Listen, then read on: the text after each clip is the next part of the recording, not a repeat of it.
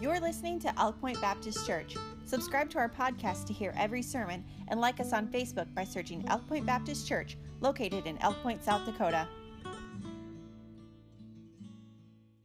Iterate, he didn't. He wasn't talking about sinless perfection there.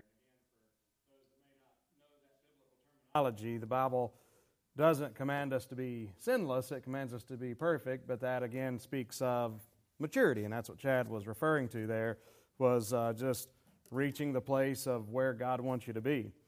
All right, so we're going to be in Acts chapter number 17 tonight. Acts chapter number 17. And I want to, I'm, I'm, excited to introduce this. We're actually going to be introducing the book of First Thessalonians. Uh, the book of First Thessalonians as well as Second Thessalonians. I'm excited about that because so much of First and Second Thessalonians is devoted and uh, referring to the coming of the Lord. And I tell you, we need to know how to live in light of the coming of the Lord. And so there's a lot that we'll learn throughout the book of Thessalonians. Um, but in Acts chapter 17, we uh, read this, and, and I, I, titled the message tonight, uh, Adventures in Evangelism. And you could go just about anywhere in the book of Acts and find out that evangelism is an adventure. Folks, can I tell you that evangelism is still an adventure? It's, it's still an adventure to talk to people about Christ. And it's still, uh, there's still a pioneering spirit about going and sharing the gospel with people wherever you may be. Now, it may not be, may not seem on par with what the Apostle Paul was going through, but reading about what Brother Shoemaker and some of those guys are going through sounds kind of familiar. But uh, let's read verses, uh, well, I'll just start by reading Acts chapter 17, verse 1. The Bible says, Now, when they had passed through Amphipolis and uh, Apollonia, they came to Thessalonica, where was a synagogue of the Jews. All right, so they came to a place called Thessalonica. Uh, just real quick, Thessalonica was founded in 315 BC by Cassander. Now, Cassander was one of Alexander the Great's generals. Cassander uh, named the city of Thessalonica after his wife, Thessalonike. Kind of a pretty name, isn't it? Thessaloniki? Uh, but that was his wife's name. So he named, he named one, one city he named after himself, another city he named uh, Thessalonica after his wife. Uh, and this was also Alexander the Great's stepsister. But of course, this was after the death of Alexander the Great when the, when the, the kingdom was divided into three, or the territory was divided into threes. But so interestingly enough, as we get to the book of 1st and 2nd Thessalonians, you may not have thought about this, but like Esther and Ruth in the Old Testament, the, the Thessalonian epistles trace their names back to a famous woman. So uh, technically, uh, they have a woman's name, even though, of course, by that time it was just the name of the city. Thessalonica is situated on the uh, Therm- Thermaic Gulf and is an important port city in Macedonia. The modern city of Salonika or Thessaloniki or Niki is Greece's second largest city.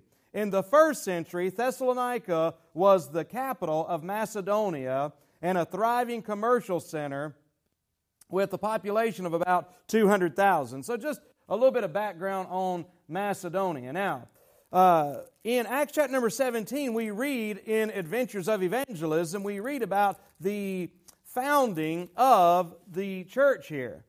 So, it, this, this church was founded, as we're going to read in these verses, by the Apostle Paul and Silas on their second missionary journey. How many missionary journeys did Paul take in whole in all? Three missionary journeys. This is the second missionary journey, and he uh, there he's he's there in about the spring of AD 50. After their imprisonment and release in Philippi, remember that uh, uh, Ryan preached not long ago about. At midnight they sang. And so after they were released from Philippi, they traveled about 100 miles down to this uh, city, this key city called Thessalonica. Now, uh, Luke and Timothy were left behind in Philippi to establish the church there. When the Apostle Paul, accompanied by Silas, entered Thessalonica, their ministry was probably the first ever gospel witness given in this area. And so here they come, they're leaving Philippi. And remember, it's, it's cool thing about the way God works. They had already been beaten, but God had let them be released, and they just go on about doing the work of God. Too often we get beat down and we want to quit because we think, man, alive, I've been trying to do something for God and I got beat down. And Paul, and, and, it's one of the reasons, by the way, that Paul, I, I think I, it's just a, an amazing verse to me when it says one of the things he taught was how that through much tribulation you'll enter the kingdom of God. He, was a, he, he just let people know it's going to be hard. This thing isn't for the faint of, faint of heart, it's difficult sometimes. And so uh, they, they went on 100 miles they traveled to get to Thessalonica and they entered. So, number one, I want to notice here quickly the meeting place. The meeting place. Look there again in verse number one. The Bible says there was a synagogue of the Jews. And look at verse two. And Paul, as his manner was, went in unto them, and three Sabbath days reasoned with them out of the Scriptures. So, first of all, we see the meeting place. Now, it's important to ask, and I'm telling you, it's important to understand, even though it may, may not sound like the most exciting thing to, to ask this question, but it's important in understanding the book of Acts and the church in general, and the Bible in general, especially the New Testament, the Old Testament as well. Why did Paul go to the synagogue? Why did he go there? That's where the Jews were. So the Jews were at the synagogue. Why did that matter? Why did it matter where the Jews were? Well, there you go. So, therefore, you got to talk to them. And the point is remember, the Jews are God's promised, promised seed, God's promised people. These people are still worshiping, many of them in sincerity.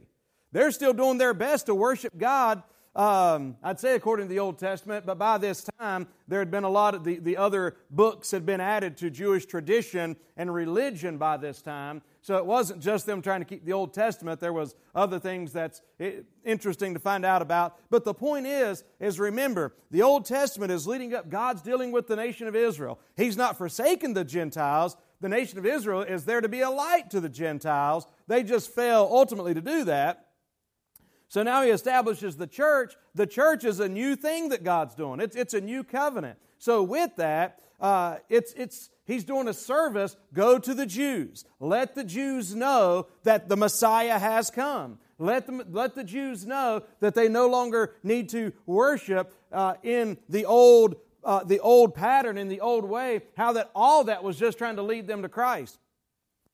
And that's important because it just uh, it, it, it, highlights some of the uh, things, especially in the book of Acts, that go on, and the importance between, uh, in a sense, the three different peoples in the Word of God, if you will, and that's the Jew, the Gentile, and the church of God. And it's important when you're reading the Bible, and especially the New Testament, to differentiate uh, is it talking to Jews? Is it talking to Gentiles? Is it talking to the church of God? Uh, the, and, and so it's a part of rightly dividing the word of truth. So it may not sound exciting to stop and say, hey, Paul went to the synagogue. Why did he go there? Um, but, uh, but he went there to go to the Jew first and to give the Jews the opportunity. He did that city after city when there was a synagogue there. But even if there wasn't, he would try to find, are there any Jews here? Uh, and he would try to find those Jews to let them know, hey, you've been looking for the Messiah, Christ. Remember Christ, the Messiah? Uh, Christ is not Jesus' last name. Christ is a title, it's Messiah, it's the one, that, the, the anointed one, the king that they were looking for. So the, the, the Messiah is here, Christ is here, he has come. Uh, now, another interesting thing have you ever asked, why did the synagogue let Paul speak there? I think that's a valid question. Why would the synagogue allow Paul to come in and speak to them three Sabbath days? Yeah, he was, he was actually, if you remember, go over to the book of Philippians and read this. He was a rabbi. Now, he was no longer functioning as a rabbi, but he had credentials. He, he was a man who uh, was a Jewish teacher, so they allowed him to come in, and they allowed him for three Sabbath days to preach the gospel and, and so forth. And so we see the meeting place. That's just important to highlight. But I want to make sure that I get this point in tonight. Number, number one, the meeting place. Number two, the means. The means.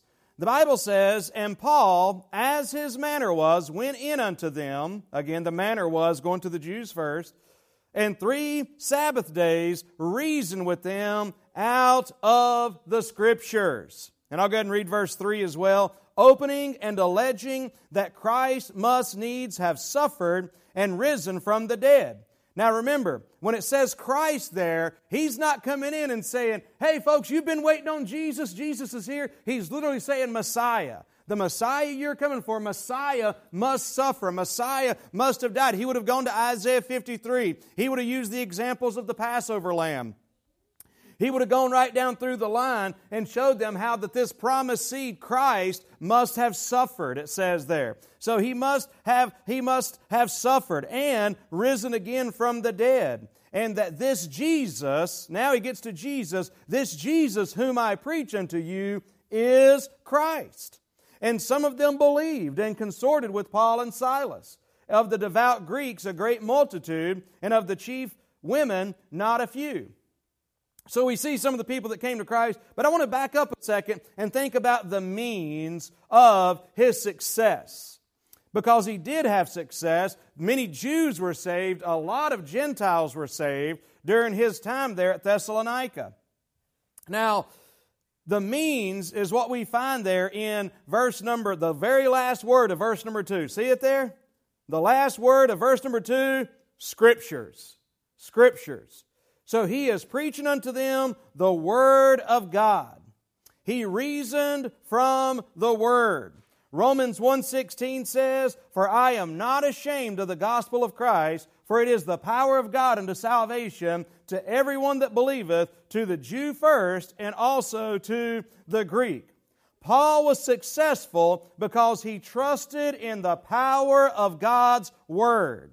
It wasn't about his eloquence. It wasn't about his knowledge, though he was, he was uh, well, he could be eloquent, but overall he wasn't the most eloquent man, but he was a very wise man, a very knowledgeable man. But it wasn't based on his knowledge, it was the scriptures.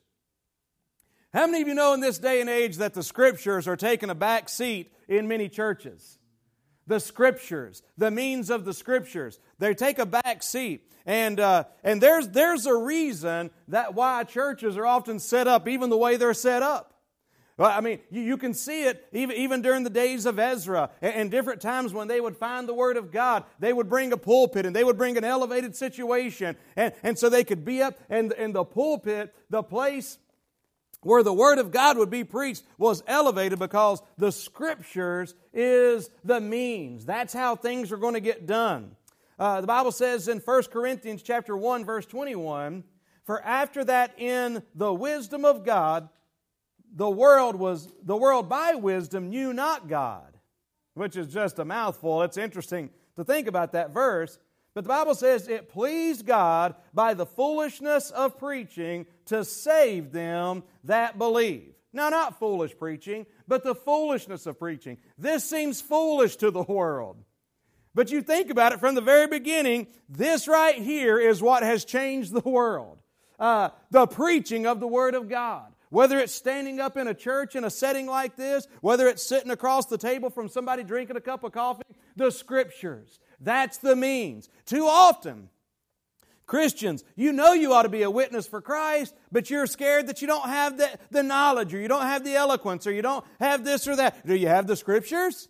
That's all you need. That's the means. That's what you need is the Word of God. Share the Word of God. Plant the seed of God's Word. Uh, th- there are many methods that are incorporated to evangelize people. Some of the larger disagreements that arise between churches that are mostly of, of, of like minded faith comes between uh, uh, how uh, about methods. Now, generally, we're not to divide over the methods that we use. People use different methods to try to reach people with the gospel. Different methods. So we're talking about means, but now we're talking about methods. He, he had a method. His method was to go to the, a key city. His method was to go to the synagogue. His method was then to go among the Gentiles and preach. There's many methods that are incorporated. Now, the important thing is, is that we don't divide over methodology, but we divide over the message. People may use different methods to evangelize, to get the gospel to people, to tell people the good news. And we don't, we don't squabble over those methods. At least I don't. Um, but there's some that do because if you, you know, there's some churches that you, if you don't do it exactly like we do it, and exactly like we've done it since the founding of the church in 1950, uh, then you're not doing it right.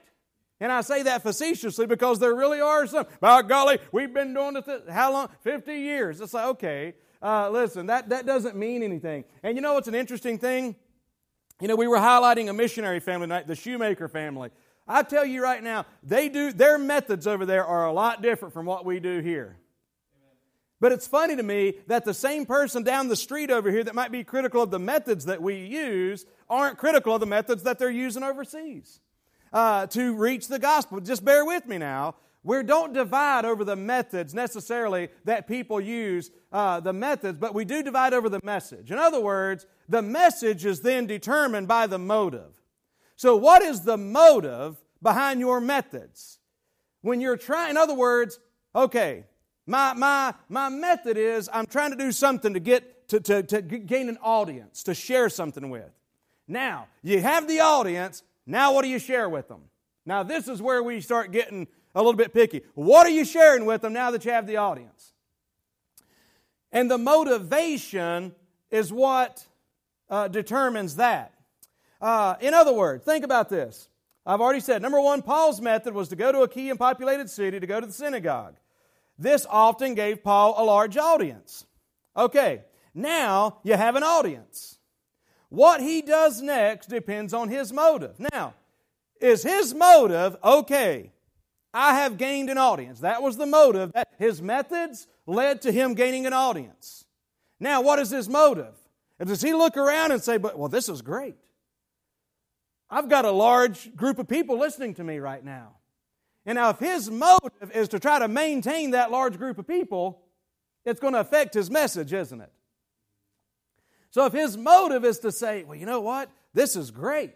I want as many, uh, this, this is wonderful. You know, I'm reaching a lot of people now. But what are you going to reach them with? Because the means can change if your motive changes. So now, instead of your motives being the scriptures, if my motive is to to try to keep a crowd, if that is my main motive, my message is going to change. And instead of my means being the scripture, the, the word, what thus saith the word of God, my means are now going to be a watered down version of the scriptures. Because I want to maintain this crowd. Now, may I say, I want to maintain a crowd. And I want to get a crowd. And I want to, I mean, I, I, mean, I'm talking about just blowing it out, man. I mean, I mean, having six services a week. I mean, and, and, and while we're having services here, having services in all three states right around here uh, simultaneously. That's what I want to see. That's my vision. That's my vision, but that's not my motive. My motive is to be true as, as, a, as a New Testament church and as Christians. Our motive is to stay true to the call and the great commission that Christ gave us. Preach the gospel, preach the word. So I've got a method that gets me the opportunity to speak to people. I've got this method. Now, I've got a motivation. What is that motivation? The gospel is the power of Christ unto salvation. My motive is to see them come to Christ. My motive is to stay true and just do what Jesus said and, and, and, preach the gospel, try to win them to Christ, and then after that, teach them to observe all things. That is my, that is my motive. So therefore, my method may not matter as much, but if my motive is there, then my message is going to be right. What happens is sometimes the message, and I'm telling you, the, the uh, pulpits take a back seat. And, and, it, and uh, you think about it. You know, I've had people say to me, Preacher, don't you know that we'd get more people here if A, B, and C? You know, if, if we did this method, that method, and this other method, don't you know that? And I was like, Well, yeah. But the problem, and, and I'm not saying, I mean, I'm, listen, uh, I'm not saying that we ought not do stuff to try to get people here. That's kind of what we do. But whenever they're suggesting stuff, and I'm like, yeah, but the problem is that's in violation of Scripture. Whatever they may be suggesting, or at least compromising. I feel like compromising the scripture. Therefore, I'm going to say, you know what? And now listen, they may say, hey, brother so and so's doing it over there. And you know what I might say? More power to them. And I hope they win a thousand souls to Christ in the process. And I can say that sincerely. But my conscience won't let me do that because I feel like that's uh, watering down the scripture. My motive, my motive is not to try to keep, that big crowd. I want to do that. But my motive is to preach the Word of God, to, to share the Scriptures, to reason out of the Word of God. Uh, so that doesn't mean, again, uh, that doesn't mean that I don't want to have the largest possible ministry. That I don't want to, it, I, I'm not going to be one of these people. By golly, we'll know whether or not we're preaching the truth or not when there's just two of you sitting there. Then we'll know that we've done our job, you know. Uh, no, I, I, don't believe that, okay? Uh, I, believe that, I believe that we can preach and see a crowd. I really do. I believe that we can do it right. But the thing is, is the main motive is to, yeah, use methods to gain an audience, but then make sure that the message is the right message, delivered in the right spirit. Um, I want, uh, you know, I want this church to be the most inviting church that, and I want people to be able to come here. And I want people to feel uh, welcome as they do, thank you very much, uh, when they come here. Loved. I want to have the best uh, uh hospitality. I want to have real social influence in the region.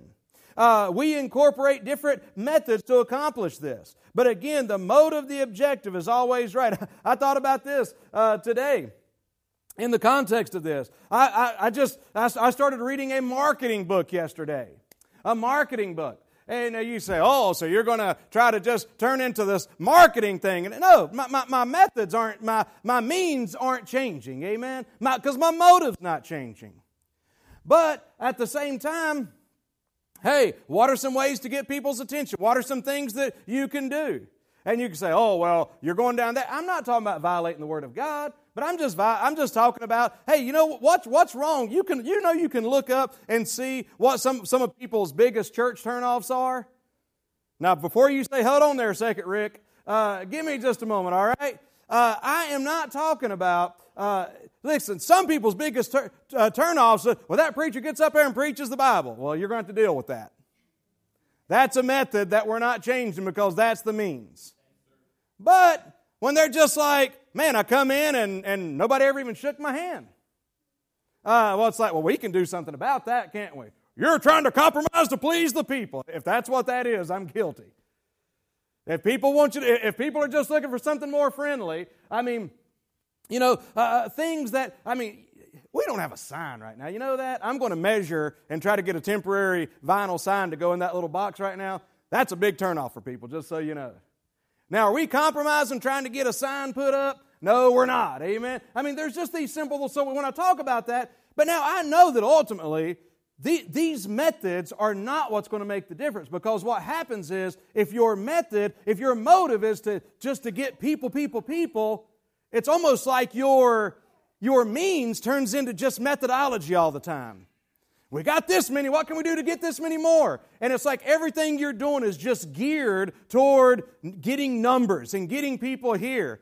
But you've always got to, what is the motive? The motive is to get them here, but the means is we share the Word of God because that's what's going to make a difference in people's lives. Uh, so, uh, so, so the, the, the method, the, the motive, the, the, the means is the Scripture. That seems like a tough place to stop. But at the same time, I'll, I'll just give you this, and some of you were saying there's no way he's really stopping, and, and I really am really about to stop. But I just want to, I'll tell you what, I'll tell you what I'm going to tell you next time, okay? So we see the meeting place is the synagogue, and we learn something from that. We see the means is the scriptures uh, we see the message. The Bible says in the last part of verse 3 this Jesus whom I preach unto you is the Christ. He preaches the word of God. That was offensive. We see the message. Number four, we see a move of God in verse number four. We see a move of God. Um, and then we also see a move of Satan. And then lastly, we see the march of the church. The church goes on anyway. So the, the good news is, is that in, in Adventures in Evangelism, he stays true to the Word of God. People get saved. It's wonderful. And by the way, I, tell you to be looking, checking this out in terms of Bible study, maybe between here and next Wednesday. But uh, just because the Bible says that Paul preached those specifies, Luke specified that he preached three Sabbaths there, that doesn't mean he was only there for three weeks.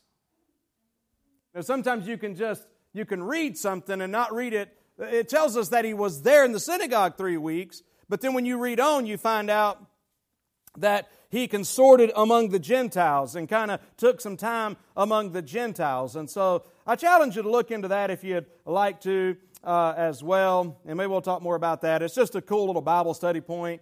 But uh, you'll see that, uh, that Paul was more than likely there for several months at least. Um, but the devil fought, God brought the victory.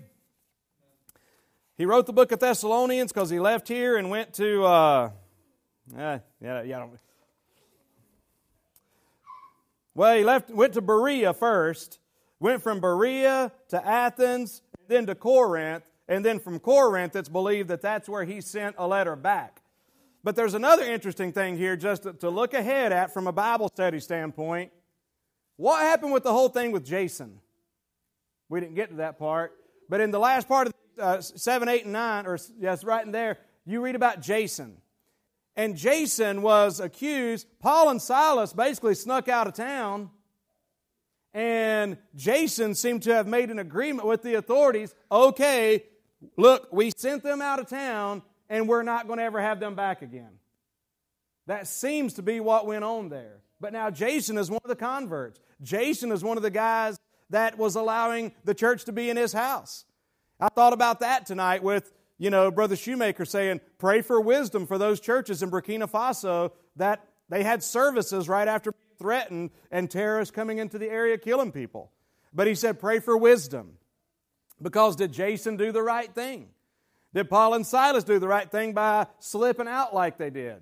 Uh, should Jason have stood up for Paul and Silas? Should Paul and Silas have stood up? uh, for those of you that are into that kind of thing. But it's just interesting there. And there may not be a, a, a direct answer, but I believe there's uh, some interesting things around that. All right, so we're just cutting her off right there in the middle tonight.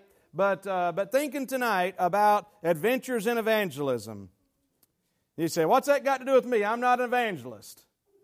Listen, you either, somebody said this way, you either are an evangelist or you need an evangelist. Did you know that?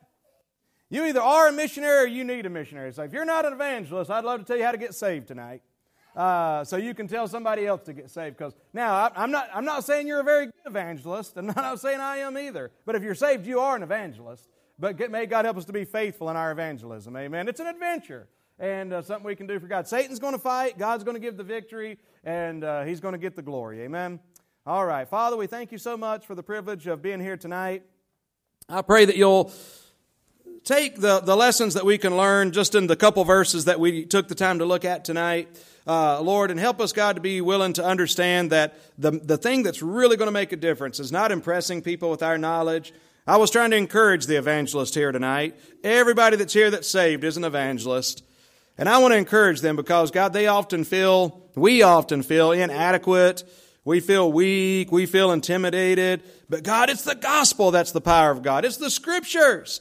So, Lord, help us to be faithful just to try to share the scripture with somebody. We, we may not have all the answers, Lord, but we've got the word of God. So just help us to be faithful to, at the very least, pray and ask, Lord, help me to be an evangelist this week. Help me to be a witness to somebody this week. Help me to take a connection card and just uh, invite somebody to church and, and encourage them to read the back with the gospel on it or whatever it may be, Lord. And so just bless and help and guide in that, Lord, and we'll thank you for what you do.